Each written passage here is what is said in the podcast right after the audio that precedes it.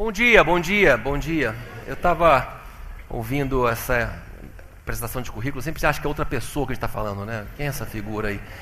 Mas a primeira vez que eu subi aqui no Haggai, numa conferência do Haggai, não tínhamos duzentas pessoas, a beleza. Eu acho que a sua equipe hoje é maior do que a conferência inteira do começo do Haggai. Isso me fez lembrar de quando eu cheguei no Haggai, fiz noventa e seis em Maui, eu não tinha ideia da transformação que seria a minha vida depois dessa experiência. Não só o conteúdo, mas também a troca com outros colegas do mundo inteiro, que foi um ponto marcante na minha vida. E hoje, o Seminário Nacional do Haggai, que vai ser agora em setembro, para mim é um dos melhores seminários do Brasil, talvez do mundo, de formação de liderança cristã. E não conheço ninguém que tenha participado que falou, é, foi assim. Não, vocês saem com um projeto claro de vida, e foi isso que me ajudou muito no Haggai. Uma clareza de propósito, uma direção, e cada, cada ano um aprendizado maior. E eu sempre me surpreendo com o aprendizado. Ontem aprendi uma coisa incrível. O Fernando Hernandes falou coisas fantásticas, mas aprendi ontem que calvície é uma bênção. Se cabelo branco é a morte chamando para lutar, calvície é a vitória total. Coisa maravilhosa, me senti até mais vencendo em Cristo. Coisa sensacional. É uma coisa impressionante. Aprende muito no Haggai. O tema família é um tema difícil, é um tema complexo. Mas cada um de nós tem essa, essa, essa imagem bacana. Aqui eu vou apresentar para vocês meus professores. Meus professores aqui, o Rodrigo, que ele falou, a Mariana e o Daniel. Pra gente é sempre aquele tamanho, né? Filho cresce, a gente acha que é daquele tamanho ainda. É que nem essa foto minha do Folder, dez anos atrás, igual ao meu currículo que está aí. Coisa maravilhosa. E a Ana se apresentou, mas está aqui com a gente, celebrando isso. E a gente, assim, pai e família, é sempre uma área que a gente está devendo. Não sei se você percebe isso. É uma área que sempre está devendo. Por mais que você vai falar, você fala assim, Deus, você tem certeza que sou eu mesmo que vou falar aqui? Não tinha alguém melhor, não. Chama o Kivitz para falar aqui, de família. Mas família é assim. Pai, inclusive, tem aqui até uma cena que mostra que pai é um ser bem intencionado, porém pouco informado. Produção, solta pra gente o zero um aí, porque pai é uma coisa assim.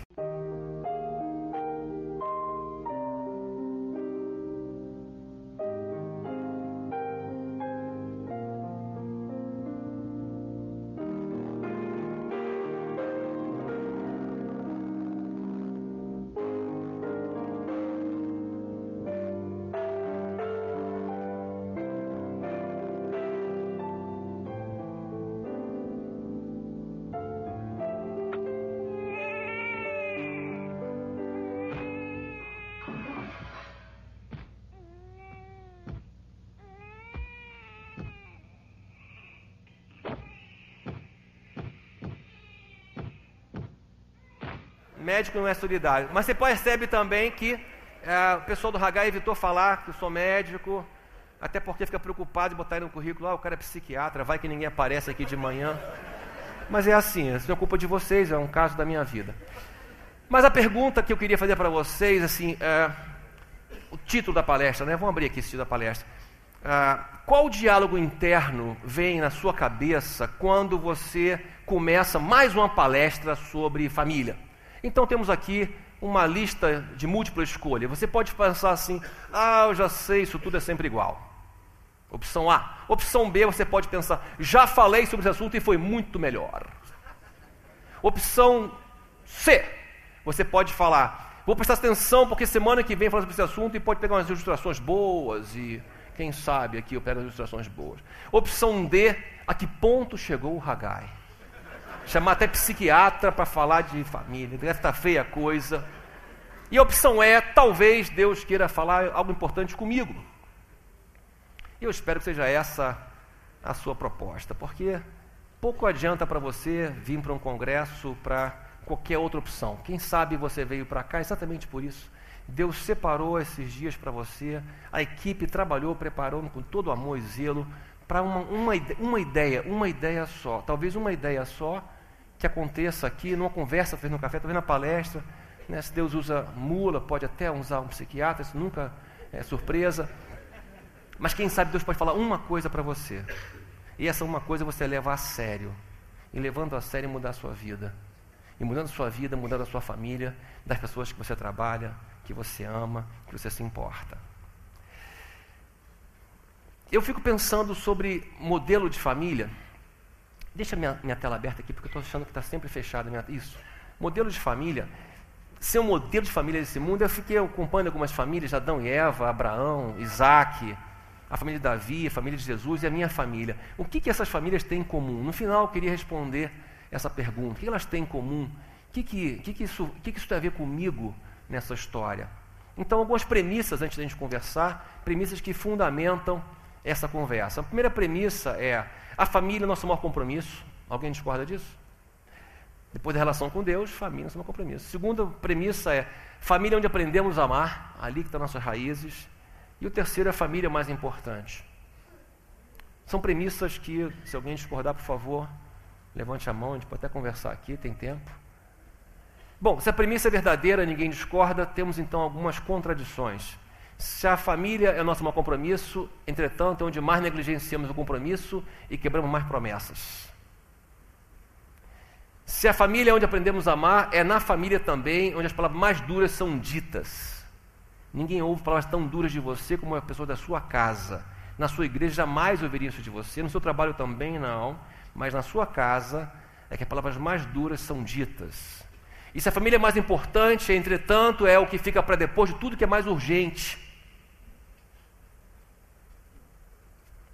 E se as premissas são verdadeiras, eu vou entender o porquê que as estatísticas, por exemplo, de divórcio crescem de uma maneira exponencial. Vou entender também porquê, talvez aqui surpreenda a gente, uma pesquisa feita, eu vou mostrar um pouquinho no caminho, que quarenta e oito por cento dos casamentos de pastores terminam em divórcio. É a segunda maior taxa de divórcio entre categorias profissionais. Isso acontece com pessoas tão preparadas, dedicadas, que lutam pelas famílias. A minha também está vulnerável. A minha também corre risco. Hoje à tarde, me permita um breve momento comercial. Hoje à tarde, vou falar sobre isso no workshop. Você não tem poder e não pode privar. O desafio da família, de abrir mão de poder na vida a dois. Falar sobre uma coisa um pouquinho para os homens, um pouquinho para a mulher, um pouquinho sobre conflito e perdão. O tema é dor e cura. dezesseis horas, vaga limitada, entrada franca, então... Senti como... Então vamos falar sobre casamento um pouco, para a gente entrar nisso. Casamento é uma relação sagrada, onde a pessoa está sempre certa e a outra é o marido. Eu queria te explicar sobre fases do casamento. Fase do casamento é uma coisa importante entender, porque aqui eu tenho uma linha da fase do casamento, que é a linha do pessimismo na linha do tempo. Você percebe que pessimismo na linha do tempo, ele fica em três D, você pode perceber que fica em três D. E a pergunta é, por que que você casa? Você sabe por que você casa? Descobrimos em pesquisas profundas. Você casa por um fator chamado otimismo desinformado. Você não tem noção do que te espera. Você não imagina o que vai acontecer com você. Você fala, não, linda, maravilhosa, quer beijar o siso da moça, agarra ela, pega o cara, ai, lagartão, aquela coisa sensacional, a gente se olha, se arrepia todo, uma coisa assim do céu. Aí você casa e num dado momento você percebe que a coisa fica esquisita. Um momento que a coisa fica estranha, porque você, ué, mas expectativa está aqui, realidade está aqui, a distância entre expectativa e realidade é a frustração. Então temos aqui o pessimismo informado. O que, que eu estou fazendo aqui? E nessa fase que mantém o sofá, um de cada um na ponta do sofá, ele mantém o controle remoto, que é a última coisa que ele tem para manter é o controle remoto. E você percebe quando as coisas estão ruins aqui, o que acontece quando estão ruins? Elas pioram.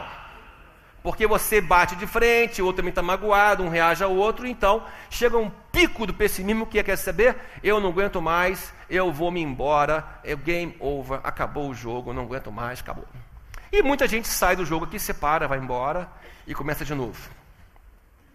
Entretanto, repare que no pico do pessimismo, se você aguentar um pouco mais, se você tiver nesse momento a opção de não fazer do seu jeito, mas de buscar do céu uma direção, você começa a entrar para o outro lado, que é um, uma luz no final do túnel. Você olha e percebe que tem uma possibilidade.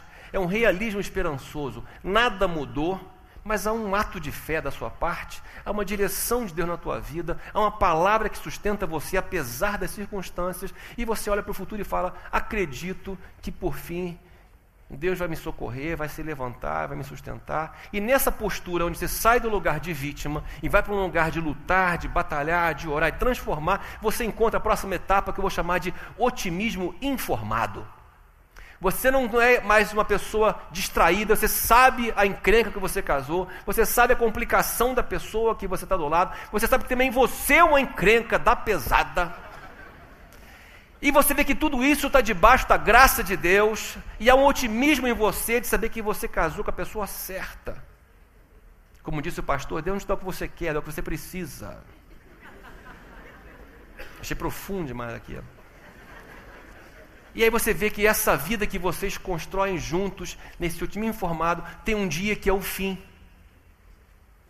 E aí, como médico, eu posso falar para você. As coisas mais lindas de amor que eu ouvi de uma pessoa para outra foram diante do seu corpo num cemitério.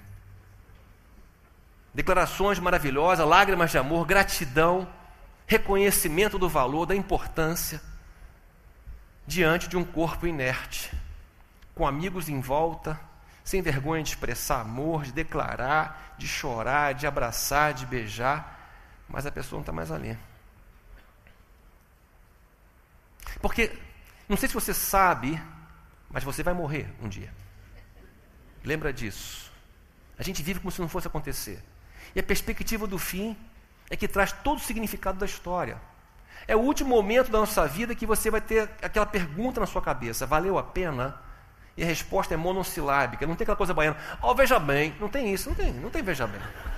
Não tem veja bem, é sim ou não se valeu a pena. Então o final da história é onde está o seu legado, onde você olha para a construção e você pergunta se a história valeu a pena. Tem um beijo, né? Não tem mais siso, mas tem um beijo. E esse beijo significa construímos uma história juntos.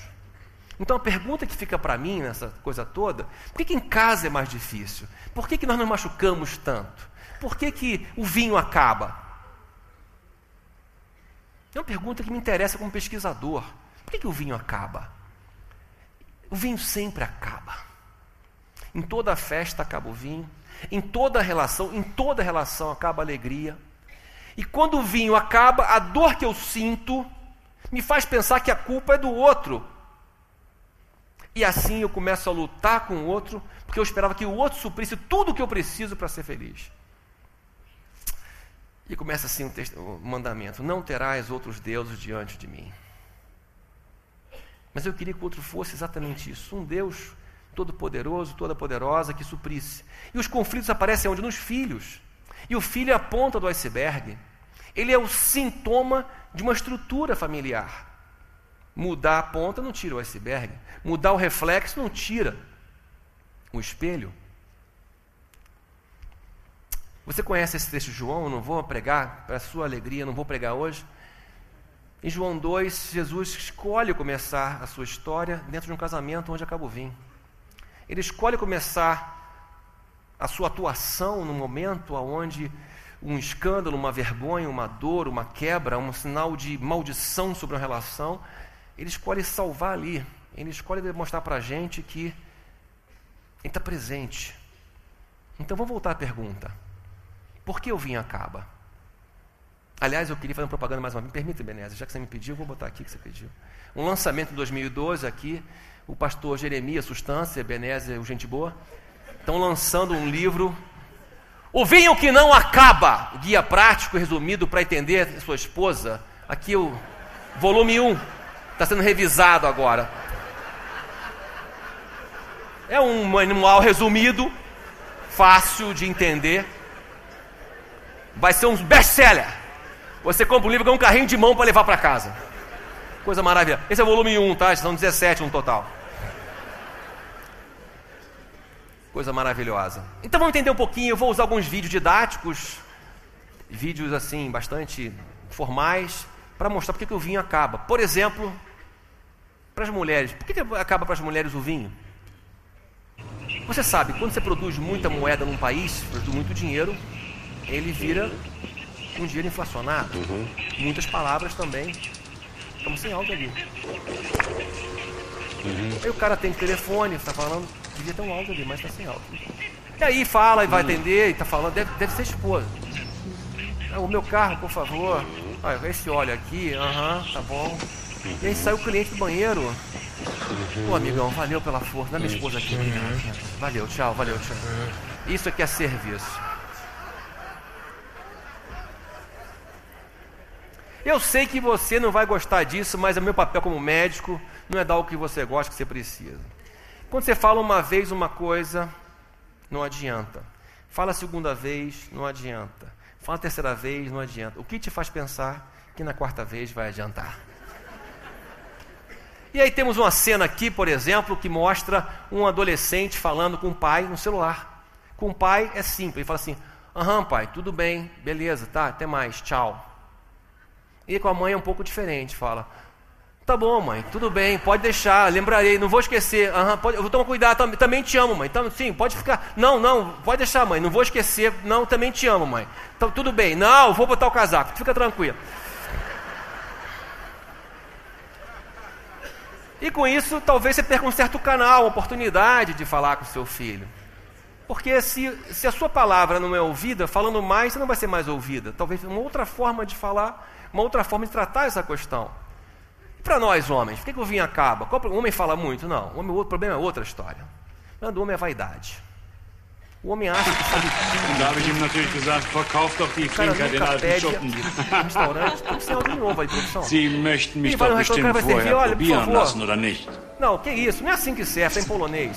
Was für ein Amor, pessoal meio tonto, olha só. É, pessoal bronco, né? Deixa eu provar esse vinho aqui, vamos ver. É um enólogo chato. Ah, olha, olha a lágrima, olha o coisa maravilhosa. É, vamos ver. Papilas posteriores, hum, notas de chocolate. Ah. Que beleza. Pode servir então. Agora serve. Vamos, serve aí. O cara entende tudo. Como é que é, hein? O que, que é isso? O que, que é? Pelo amor de Deus. O que é isso?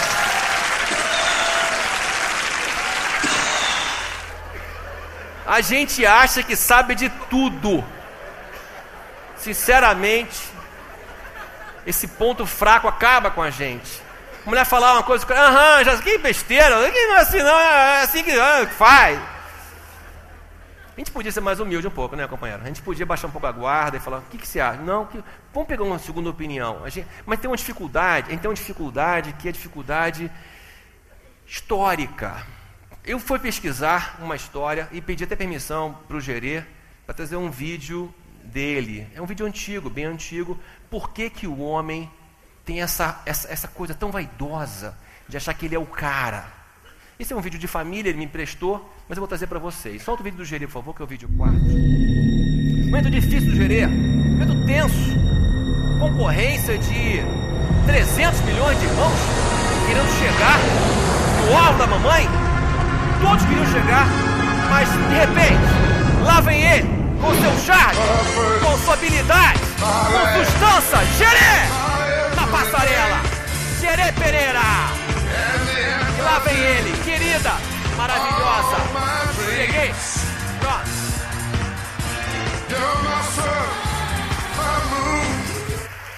Aí o cara nasce e fica assim, achando que é o cara, entendeu? Que ele lembra o momento que venceu trezentos milhões. O cara acha que é o cara. A mãe também piora muito isso. A mãe estraga o garoto. Criado pela avó, então, é desgraça. Mas eu vim acaba também por motivos importantes, porque a relação tem a ver com comunicação e conflito. Então, uma grande diferença entre nós, homens e mulheres, é a perspectiva, a maneira de ver a vida e as coisas. Por exemplo, uma moça jovem, uma moça extremamente jovem, na flor da sua idade, olha no espelho e fala, meu Deus, eu estou gorda. A mulher nunca gosta do que vê no espelho, nem foto. Foto, ela gosta que vinte anos, eu estava tão bem nessa foto. Mas na hora reclama da foto, acha horrorosa, coisa triste. O homem não, o homem recebeu de Deus uma graça, uma bênção chamada a bênção da ignorância. Ele está com cinquenta e cinco anos, faz assim, cinco ponto cinco, tem inteiraço. O cara se acha sensacional, o cara se acha maravilhoso. Ele olha e vê uma coisa linda no espelho, impressionante. Isso é uma coisa sensacional. E isso faz com que a, a, a perspectiva diferente, o conflito, a forma de negociar e de falar... Um monte de conflito acontece e você nem percebe como, mas a raiz disso está na forma de olhar o mundo. E para fechar essa série tão ilustrativa, didática, mais um último vídeo que fala sobre a gente querer mudar as pessoas, trocar as pessoas. Se você pudesse de verdade, aquele negócio do pensamento, né, de ver o pensamento no juízo final, você queria trocar. Já pensou, dez, gente, eu vou, vou pedir para trocar esse negócio aqui. E aí um amigo meu passou por isso num posto de desejo. Estava lá no posto de desejo, ele e a sua esposa, cinco, vídeo cinco, por favor, cinquenta e cinco anos de casados, e ele chega com a esposa, posto de desejos, e de repente fica pensando, ué, e se, e se funcionar o posto de desejos?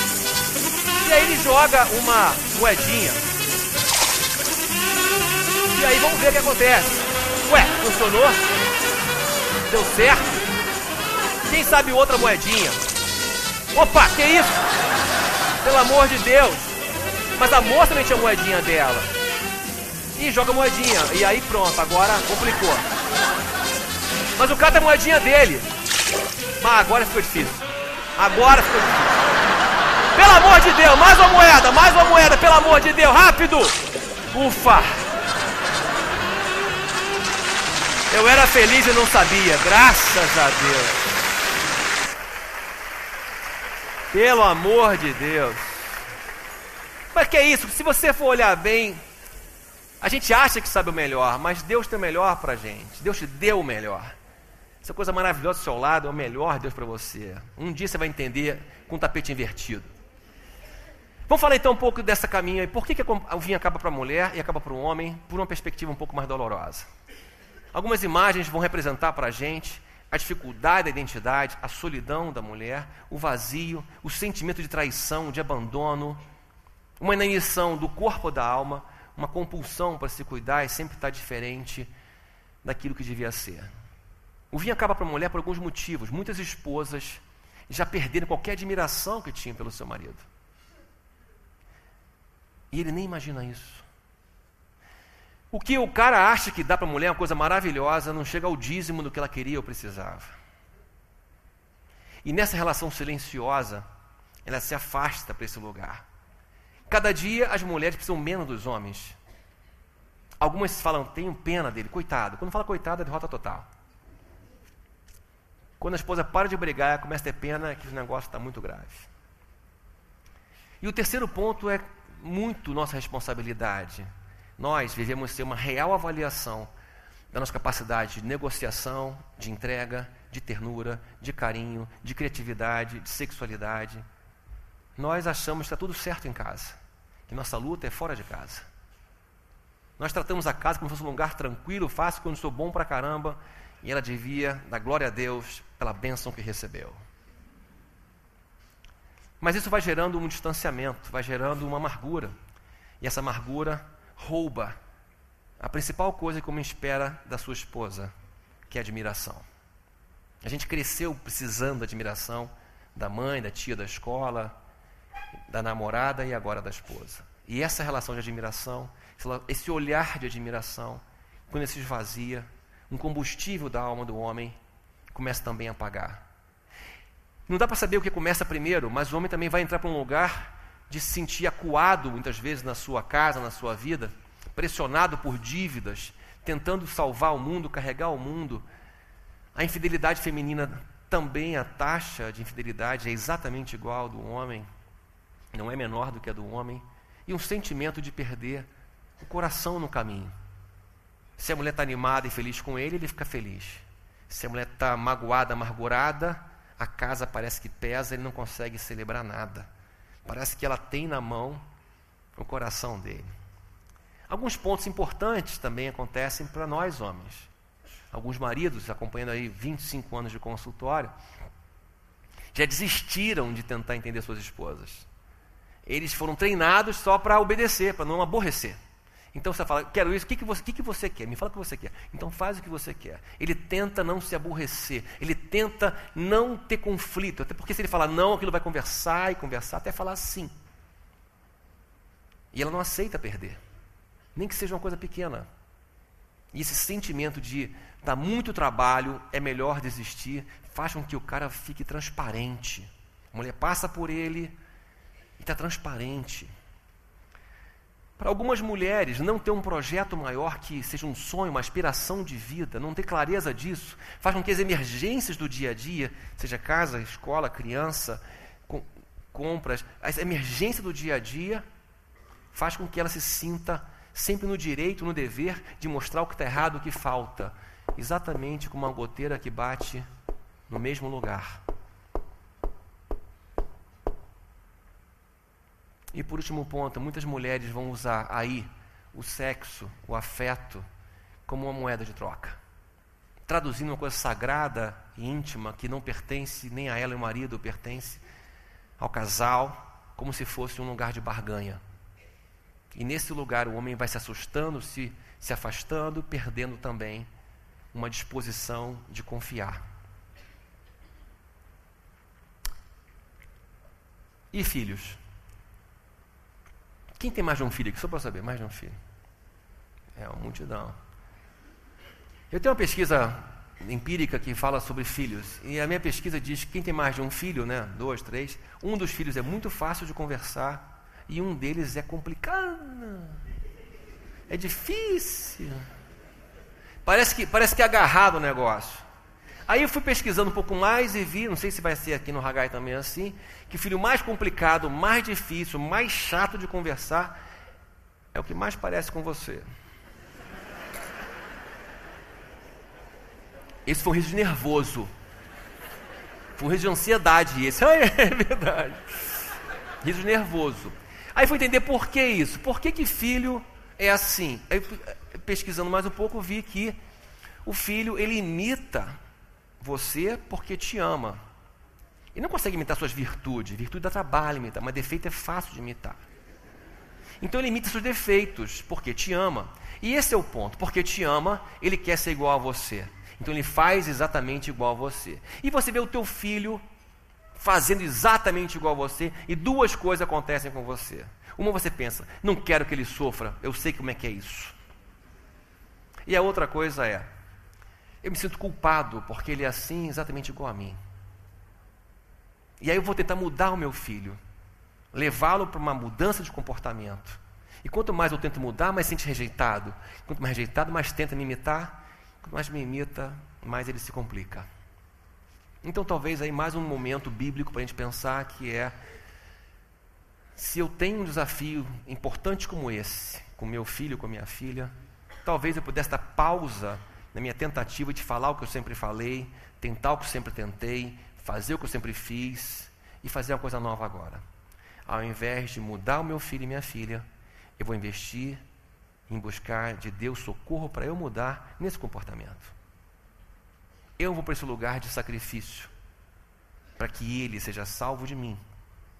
E a graça de Deus, o socorro de Deus, que me faz mover em direção ao amor. E o amor é sofredor, não quer dizer masoquista, como diz Paulo. Porque por amor eu faço coisas que jamais eu faria. Por amor que eu faço coisas que jamais eu encontraria de fazer. E eu pagando esse preço, eu consigo então mudar a minha vida, e eu tenho certeza que você vai se surpreender com o que você vê com seus filhos.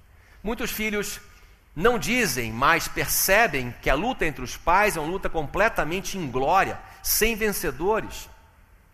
Os pais lutam para estarem certos, quando o desafio era lutar para estar junto. Olha para os avós, olha para as pessoas mais velhas, aposentadas, e falam, eu ser assim, nem pensar. Olha como é que tratam um aposentado aqui no Brasil, na minha casa, como é que tratam os avós. Onde está a honra, onde está o respeito da história? Ele olha para isso e fala, não quero. E você vai dando um monte de conselho para ele, de coisas certas, coisas boas, coisas que são válidas. Só que não são coisas que vêm do seu exemplo, vêm do seu discurso. E quando ele vê o seu discurso diferente da sua prática, não vê legitimidade no que você fala. Para ele isso é hipocrisia. Então, como é que ele vai mudar? E aí eu vou responder para você a pergunta, por que o vinho acaba? A resposta está em três cinco. Provérbios três cinco, que fala, confia no Senhor todo o teu coração e não te estribes no teu próprio entendimento. Considera, estribar é apoiar o pé naquele negócio do cavalo que dá mais estabilidade. O cavaleiro consegue até jogar um arco e flecha, porque está preso no, no estribo. Estribar é confiar sua cavalgada em cima do seu próprio entendimento. Repara que, se você considerar uma raiz das dores, você encontra em Provérbios três, cinco, mas você encontra também em outro três, cinco. Abre para a gente aqui, Gênesis três, cinco. Porque Deus sabe que no dia comerdes desse fruto, vossos olhos se abrirão e sereis como Deus, conhecendo o bem e o mal.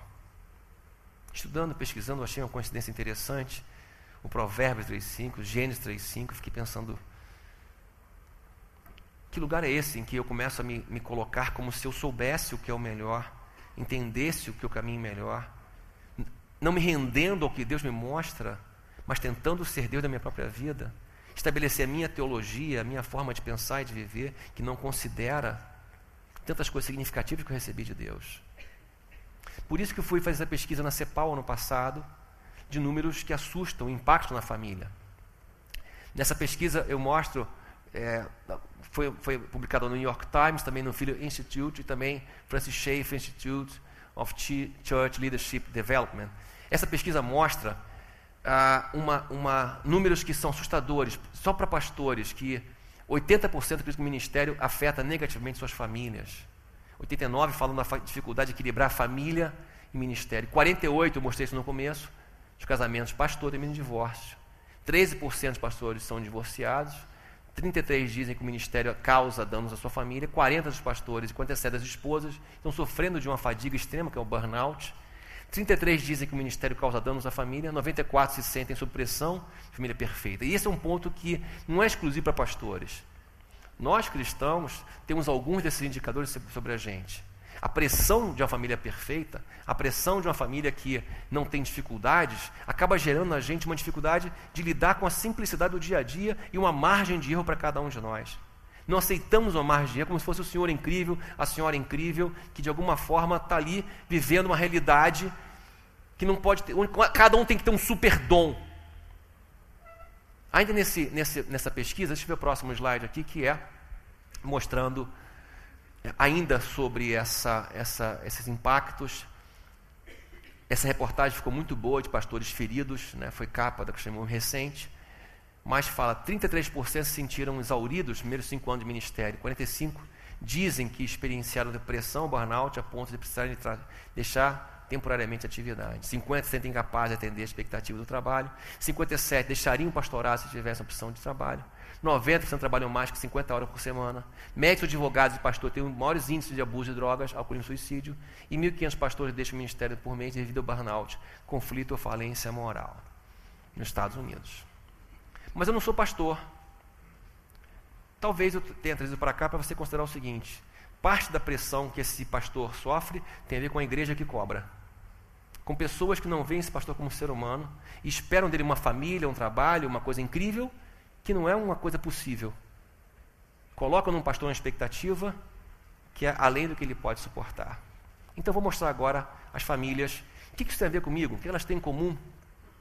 A família de Adão e Eva, Abraão, Isaac, Davi, a de Jesus. Quando olhando para Adão e Eva, eu vi que é uma família que tinha ali algumas coisas em comum com a minha família, como por exemplo, a marca do pecado original e a redenção pelo nosso Salvador. E nesse lugar, me identifiquei com Adão e Eva. Quando eu vi Abraão, eu vi uma família que tem precipitações e mentiras, e junto com isso, a bênção de Deus e a sua promessa. E aí eu consegui ver minha família junto da de Abraão. Eu vi a de Isaac, e vi uma família que tinha preferências e competições, brigas de irmãos, pai que prefere um, mãe que prefere outro, e vi também ali misericórdia, e vi ali amor, e vi que isso também parece com a minha família. A de Davi, pecado e morte, desgraça, perda, mas também poesia e graça. Isso profundamente fala da minha família. A de Jesus, olhando um pouquinho mais de perto também de Jesus, eu vejo dúvidas, críticas, descrença nele e, ao mesmo tempo, sua presença e seu poder. Nesse sentido, eu pensei sobre a finalidade da família em ser um modelo de Cristo nesse mundo e refiz um pouco esse, esse título, esse conceito. Talvez, olhando para a família, minha família, eu possa pensar que a finalidade é ser um modelo do que o amor de Cristo pode fazer nas pessoas, apesar de nós mesmos, apesar desse mundo. Não está em mim a virtude, não está em minha família a virtude. Em mim e na minha família está o pecado, está a dor, está a fraqueza, está a marca da destruição. E a soberana, maravilhosa, sensacional, salvadora, redentora, graça do Pai. Há uma distância entre o que sonhamos e o que fazemos. Deixa na tela para mim agora isso aqui. O que sonhamos. Eu queria até, para a gente fechar, uma última história. E essa história é uma história que fala sobre um álbum, um álbum de foto. Imagina assim. Um álbum de foto em que eu, em que eu passo as páginas e vou ver então um pouco da vida. Por exemplo, quando a gente nasce, aquela expectativa maravilhosa de chegar ao mundo, de fazer parte do mundo, papai e mamãe recebendo. Talvez não seja o ideal que aconteceu, mas é a nossa expectativa isso.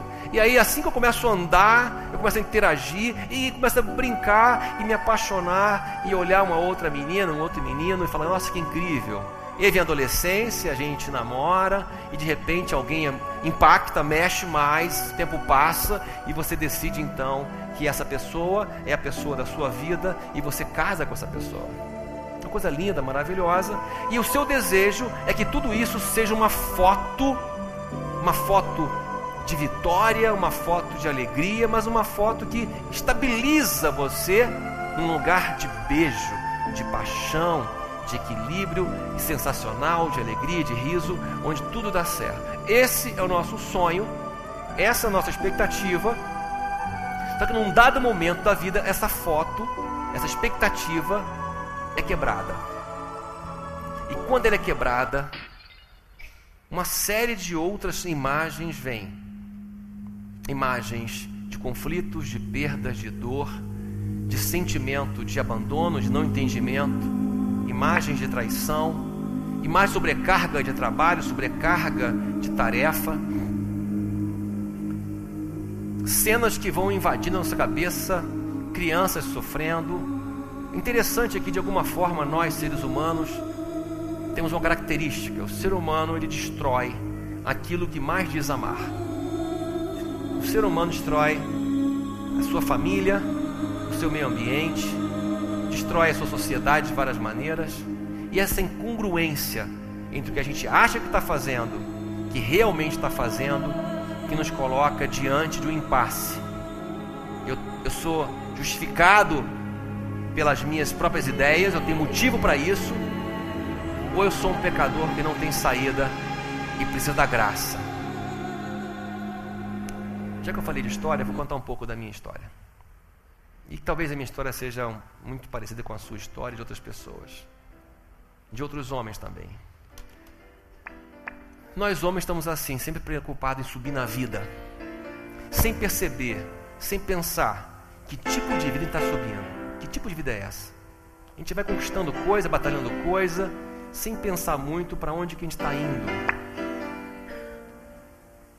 E esse sentimento de lutar e de batalhar, que foi tão presente na minha vida, me levou a tomar decisões, fazer escolhas, a tomar posições desde cedo. Conheci Ana na faculdade, a gente namorou, se apaixonou, passamos alguns anos, fizemos faculdade, aquela coisa toda, me especializei, casamos, aquela coisa sensacional de vida a dois, de caminhar junto, de construir uma história. Tinha um consultório cheio, pessoas vinham fazer terapia comigo, casais, eu nem tinha barba na cara ainda, aquela coisa maravilhosa, mas fazia uma cara de conteúdo, uma cara de inteligente. E aí, nessa história bacana, nós nos casamos e interessante, porque o desejo da Ana era muito que eu tivesse junto com ela, acompanhando, fazendo coisas, e meu desejo era ser um grande profissional para dar as melhores coisas para ela. Natural isso. Então eu saía de casa de manhã, chegava em casa às vezes meia-noite, tinha terapia de grupo de noite, tinha um tempo para chegar na minha casa, onde era meu consultório, E Ana já estava tão chateada, um bico desse tamanho. Eu não entendi porquê, mas tudo que eu faço é para você, tudo que eu dedico para você. E as brigas começaram desse ponto. O ponto em que eu me sentia dando o meu melhor, e por mais que eu me esforçasse, o meu melhor sequer era o dízimo do que ela esperava. E aí fica um ponto para mim interessante, que foi até uma imagem que apareceu para mim nesse momento, que foi essa aqui. De que adianta subir na vida e chegar lá em cima, conquistar um montão de coisa, e não tem ninguém lá em cima para celebrar com você? De que adianta conseguir um montão de coisa e não ter aonde celebrar? Porque a diferença entre casa e lar é o clima. Se eu cheguei em casa, posso estar sozinho, com alguém que não fala comigo, o clima é pesado. Eu chego no meu lar, eu chego onde eu compartilho, onde eu divido, onde é bom chegar, onde a melhor parte do meu dia é chegar ali. E não só para mim era difícil lidar com a Ana, como eu suponho e sei que era muito difícil lidar comigo. Porque ao invés de eu perceber que tinha uma dor crescendo, para me defender eu causava mais dor. Nessa época eu frequentava desde centro espírita,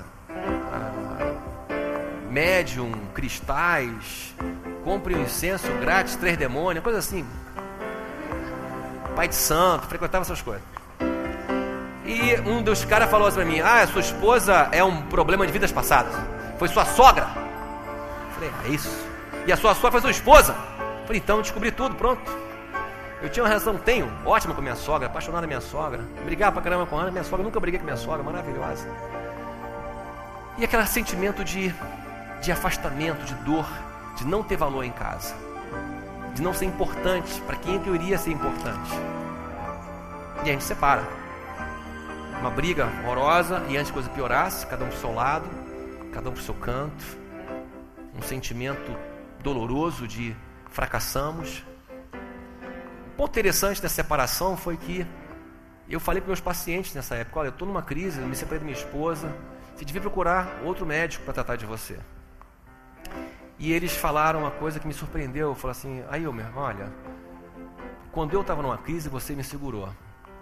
Eu sei que está numa crise, sei que está sofrido, mas nunca foi tão bom o seu trabalho, está mais humano, está mais gente, desde você é uma pessoa mais real nesse momento. E alguns pacientes levavam para mim uma frutinha na sala de espera, anônima, um bilhetinho, uma, uma flor, uma violetinha. E aquilo me emocionava, porque aonde eu sempre me senti sugado, sempre me senti dando para as pessoas sem receber, o meu paciente, que para mim, entre aspas, era a pessoa mais frágil, mas precisava de mim, estava cuidando do meu emocional. Foi então que eu percebi que eu nunca, na minha vida, falei: tá doendo, tá difícil para mim, tô triste. Nunca pedi ajuda, nunca demonstrei fragilidade, nem para Ana, nem para minha família, nem para ninguém. Era o cara que tinha respostas, era o cara que sabia as coisas, que ajudava as pessoas. E desde muito novo isso. E aí, a primeira vez que eu abri, tá doendo, recebi esse cuidado, essa proteção, esse carinho. E às vezes chegava no, no final do dia, tinha uma carta embaixo da porta, uma carta da Ana embaixo da porta. Aquela carta longa, né? Mulher escreve carta longa. dez páginas, quinze páginas, sublinha, escreve do lado. Aí eu rasgava aquelas cartas, nem abria a carta, rasgava as cartas, me ligava: cadê meu marido? Seu marido morreu, acabou, some, chega. Eu não tinha outra pessoa, ela não tinha outra pessoa, eu não aguentava mais sofrer do lado dela, é isso que eu não aguentava. Era muito difícil ver que eu não conseguia sequer fazer minha esposa feliz. A frustração era muito grande. Aí um dia, uma carta dessa, quando eu fui rasgar, estava tocando uma música Barry White, Just the Way You Are. Música que a gente beijava no siso com essa música, sabe? Tem música que você pega, né? Tem música que é que é a unção do touro selvagem. Você sabe que tem música que dá aquele negócio por dentro. E aí não rasguei a música, tá gravado isso? Tô perdido. Aí peguei a carta, abri lá pela página dez, dez e meio, lá pelo meio do negócio, e tinha uma coisa assim. assim Zé, eu me chamava de Zé. Eu não sou Zé. Mas ela queria um nome que ninguém chamasse, então inventou Zé. Zé. Sinto saudade, sinto falta da toalha molhada em cima da cama. As migalhas de pão espalhadas pela sala no café da manhã. As marcas de talco do seu pezinho quarenta e quatro na beira da cama. Zé, sinto falta até da pia barbuda. Que eu fazia a barba, limpava na pia e ficava barbuda. E eu comecei a chorar. Porque aquilo foi motivo de grandes brigas da gente. O meu sonho era ser amado apesar dos meus defeitos. O meu sonho era ter valor mesmo tendo um montão de coisa chata. Eu podia ser brilhante fora de casa no meu trabalho, mas em casa eu não queria ser isso. Eu queria ser normal, eu queria ser simples. Eu queria ter valor sem ser alguém que se esforça para ganhar valor. Eu queria chegar em casa e ter valor pela pessoa que eu sou, apesar dos meus defeitos. E aí muitas vezes senti inveja do defunto no enterro. Que elogiavam ele, canonizavam o sujeito. Porque ali uma verdade vinha à tona. Ah, você tem valor, isso é importante. E aí eu não voltei com ela nesse momento não. Eu fui para São Paulo fazer um, um despacho. Não era com o juiz, era com o pai de santo. E aí o cara jogou pipoca na minha cabeça, milho, batata, aquela coisa toda. Eu tinha um pano na minha cabeça, vi um montão de legume no chão. Parecia um, um cozido espiritual. E eu me senti um paio ali dentro, aquele negócio, aquela coisa esquisita. E algo me falava no coração, meu lugar não é aqui. Eu tenho que voltar para Ana, meu lugar não é aqui. Nesse meio tempo, Ana frequentava um grupo de oração na casa da cunhada. E nesse grupo de oração tinha uma doida. Uma doida. E quando Ana chegou lá, no grupo de oração, a mulher falou assim, você, Morena, Jesus está me dizendo que o seu marido saiu de casa. Aí Ana falou assim, fofoqueiro pessoal aqui, contou para ela. Mas Jesus vai trazer ele de volta. E vocês vão ter uma menina. E vão pregar o evangelho no mundo todo. A Ana perguntou, essa mulher fumou o quê? E aí Ana chegou em casa e ela falou assim, quando chegar em casa, abre a Bíblia que Deus vai falar com você. Chegou em casa, pegou a Bíblia, a gente tinha uma Bíblia que ganhou de casamento, a gente guardava dólar ali dentro, cheque, que fez checlé, pra... ladrão rouba a Bíblia? Não rouba a Bíblia, né? Então guardava ali dentro. Tem ladrão crente? Assim, não, não vai roubar a Bíblia. Eu tava ali dentro. Ela abriu a Bíblia, nunca tinha usado, novinha, e fez assim, ó, plou! Primeiro Samuel, Cântico de Ana. Quando Ana leu o Cântico de Ana, é para mim. Uma mulher humilhada, sofrida, pedindo favor de Deus, o sacerdote não entendia ela, e Deus atende a mulher. E começou a orar, e aí eu voltei de São Paulo, falei para minha irmã, fala com a Ana, eu quero encontrar a Ana. Cheguei em casa, Ana me esperando, aquele cabelão, queimada de praia, uma mini saia pentecostal. Sabedoria, né? Já imaginou? Eu chego lá, tá com uma bolsa, cheiro de alho, vou embora, pô. Pelo amor de Deus, que isso? Sabedoria, minha irmã, que isso, né? Trata aí, né? Dá, né? né? Band de loja, pelo amor de Deus. Oi. Aquele bocão me olhou. A gente conversou, conversou, tem uma parte que eu não vou falar, que tá gravando. E aí, dia seguinte, eu falei, bom, agora vem a conta, né? Agora vem a cobrança. Agora, né? Dormi com a fada, acordo com a bruxa, vamos ver. Um olho dela brilhava, brilhava o olho da mulher, impressionante. Isso tá diferente. Não, ela não. Aí a gente começou a namorar escondido, porque ninguém, porque, porque eu não queria, né? Aí volta com ela, aí separa, né? O pai sofre, mãe sofre, todo mundo sofre. Aí comecei, voltei, namorar escondido, de repente falei assim, quer saber? Eu quero ter um filho com você. É, amor. Agora.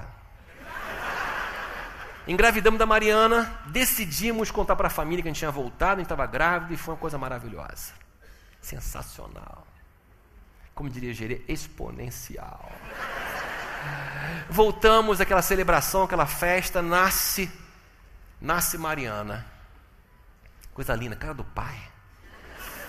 E aí estamos pegando um solzinho de manhã, saí da minha clínica, fiz um consultório em casa, aquela coisa toda, mudando de vida. Falei, chega de querer lutar para ser, para ser famoso, para ser fera. Eu quero agora ser feliz, eu não quero mais ser famoso, não quero ter sucesso, eu quero ter família. Eu quero que tenha na minha casa.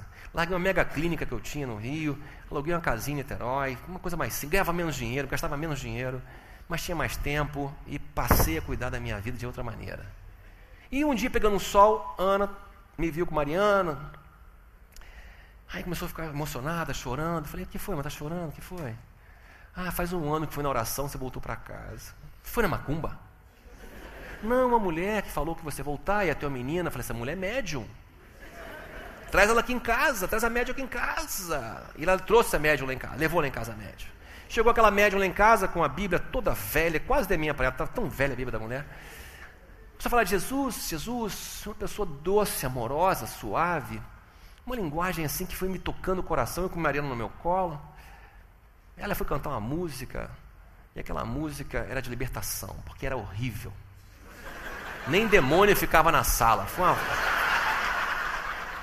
A voz da mulher cantando era uma coisa assim, só Jesus. Mas eu falei, meu Deus, a mulher vem na minha casa, larga tudo, tem uma voz assim, canta para Jesus, o olho dela brilha igual o da Ana. Essa mulher é diferente. E ele falou assim, Roberto, você fez tanta coisa na tua vida, meu filho. Tanto lugar que você foi, Santo Daime, Rádio Ioga, tomou passe. Dá uma chance para Jesus. Eu fiquei assim. Você crê que Jesus Cristo é o Filho de Deus? Eu falei, eu creio, eu creio nisso. Você crê que Ele morreu na cruz? Eu creio também nisso. Ressuscitou? Eu também creio nisso. Mas você crê que tudo isso foi por tua causa? Aí que me parou um pouco, eu fiquei assim. Nunca ninguém falou assim comigo, nunca ninguém me mostrou Jesus dessa maneira. Eu tinha amigos crentes que nunca me falaram de Jesus, nunca ousaram falar de Jesus para mim. Eu me parei, aquilo tocou meu coração. Você quer Jesus como o Senhor da sua vida? Aquele único lugar onde você precisa orar e buscar, aquele lugar onde você tem garantia que Ele vai te ouvir. Você quer que Ele segure a tua mão, caminhe a tua vida? Eu falei, eu quero. Então ela botou a mão sobre a minha cabeça, começou a orar por mim. Meu coração foi tomado de amor. Mariana no meu colo, abraçada. Eu via que minha filha, que tinha tido pneumonia, tinha dificuldade de saúde nesse começo, que eu daria minha vida por ela. Eu vi nesse momento que Deus deu sua vida por mim, Jesus Cristo.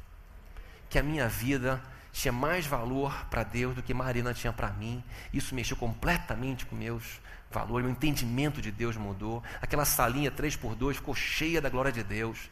Eu fui tomado por uma coisa que mudou minha vida. E eu pensando, amanhã isso vai acabar, que pena. É mais uma onda, é mais uma moda, é mais um sentimento. Mas no dia seguinte, a história não acabou. A história começou. Talvez se eu pudesse colocar de maneira simbólica, como é que foi essa história da separação, eu usaria até uma visão poética. O que eu falei para a Ana, e o que aconteceu comigo depois, está aqui nessa poesia de Clarice Lispector. Na separação a gente fala assim, não te amo mais, estarei mentindo se disser que ainda te quero como sempre te quis. Trago a, trago a certeza de que nada foi em vão, mas sinto dentro de mim que você não significa nada. Isso que é duro. Não poderia desejar mais, não poderia desejar mais que alimenta um grande amor. Sinto cada vez mais que já te esqueci. E jamais usaria a frase eu te amo. Sinto, mas tenho que dizer a verdade. É tarde demais. Essas palavras simbolizam nossa realidade nesse momento. Aquilo que estava destruído, aquilo que estava ferido. E aí quando Jesus chegou na minha vida, essas palavras não saíram, não saíram de mim. A dureza, a dificuldade, a limitação, a amargura fazem parte da pessoa que eu sou, da minha limitação. Mas Jesus dá para a gente a possibilidade de ler essa mesma poesia por um outro ângulo. Mudar o olhar, mudar a perspectiva, ler diferente, muda completamente a sua história. É a metanoia, a mudança do caminho, da sua mente. E você pode dizer para a sua amada, para o seu amado, é tarde demais, começando de baixo para cima. Sinto, mas tenho que dizer a verdade. Eu te amo. E jamais usarei a frase, já te esqueci. Sinto cada vez mais que alimenta um grande amor. Não poderia dizer jamais que você não significa nada. Mas sinto dentro de mim que nada foi em vão. Nenhuma dor, nenhuma crise, nada foi em vão. Trago a certeza de que ainda te quero, como sempre te quis. Estarei mentindo se disser que eu não te amo mais.